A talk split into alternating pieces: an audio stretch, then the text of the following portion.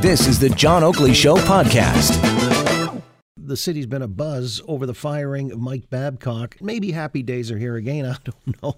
But seriously, I mean, when you look at uh, what they have to uh, really do, uh, they got to really dig down deep to even make the playoffs at this stage. They've squandered the early quarter of the season. Uh, let's find out what the prospects may be. Joining me on the line, freelance writer and sports historian Eric Zweig. Eric, how you doing this afternoon?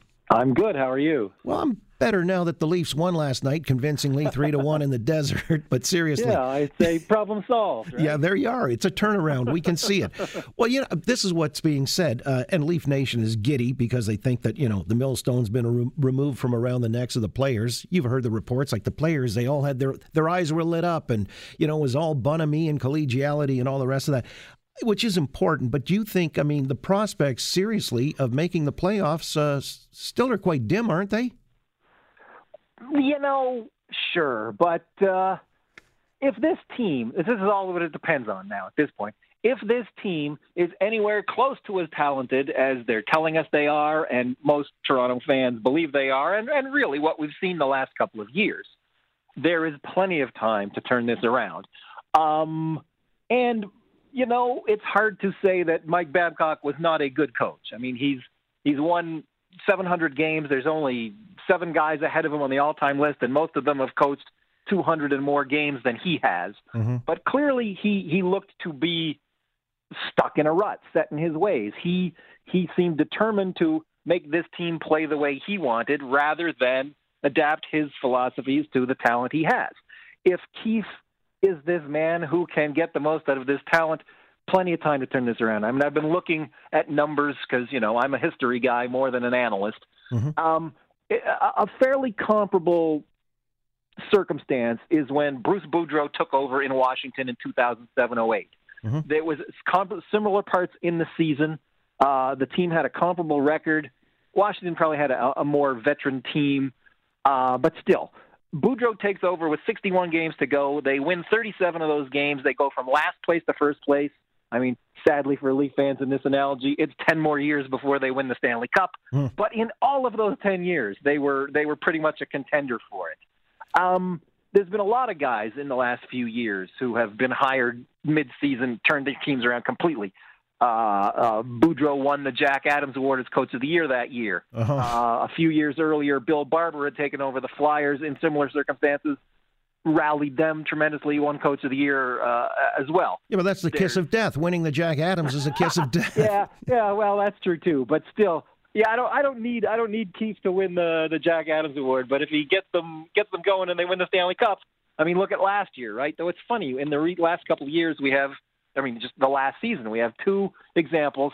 St. Louis fired a coach, brought in somebody new, turned it around. The Washington Nationals in baseball, last place team, decide we're going to keep the coach. We're just going to work a hell of a lot harder and turn it all around. But you know that um, whole St. Louis analogy. That sort of, uh, you know, I find that that's maybe a little fallacious for the Leaf Nation to hang on to because you look at the oh, defense oh, sure. that St. Louis had. I mean, you know, three studs yeah, on D. They are completely different teams. Ryan no O'Reilly. I mean, where's the grittiness of a Ryan O'Reilly yeah. on the Leaf team? Yeah, no, I, I, I have my doubts that the team, as it's set up now, is a Stanley Cup team.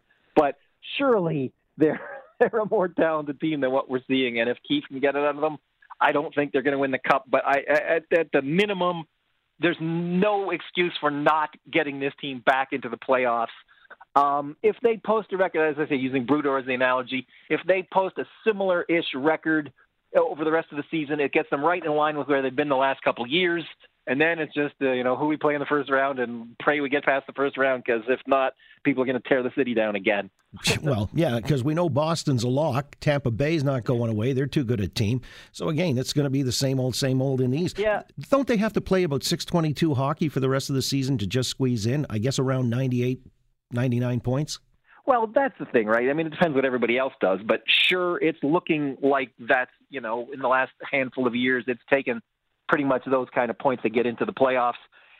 Um, but as I say, there's there's there's just under 60 games left. There's three quarters of this season left, and if anybody truly doesn't think they could win three quarters of the game they have left, then it's they're they're not the talent that we think they are, or at least that uh, Kyle Dubas and Brendan Shanahan think they are. Mm. Now, I'm not 100% convinced that they are, but if they have the talent, we I mean, coming into this year, right? Mm. Everybody expected it is an improved team. I mean, improving on the last couple of seasons takes another 100 point season and, and a playoff round win. Right. Um, but if this is the group that is a 100 point team, they're not going about it in the easiest way. But there's no reason to expect they can't get back to that. And then, as I say, I mean, the playoffs if they if they match up with Boston in the first round again, I wouldn't put my uh, my house uh, on, on them winning. Uh-huh. But uh, but you know, you got to get there to, t- to to take that chance. Yeah, we're just breathing a sigh of relief because they got off the schneid last night in the desert. Exactly. right. So there you go. Doing it. Well, what was it? Confucius said, "Even the longest journey starts with a single step." Uh, yeah, so, exactly. there you go. Uh, Fifty-nine or more to uh, so to go, and uh, We'll have yeah. uh, many more discussions, I'm sure, my friend. I'll uh, let you go on that note, but you put it into some kind of perspective that there's still a shot. It's almost like there's certainly a shot. Yeah, I mean, dumb and dumber. So you're saying wanna... I got a chance? exactly, and better than that, I'd say. But you know, it's not certainly not a lock. All right, Eric. Good to talk. Thanks very much. You got it. Eric Zweig, again, is a freelance writer and sports historian. And now you know uh, the Leafs are still alive.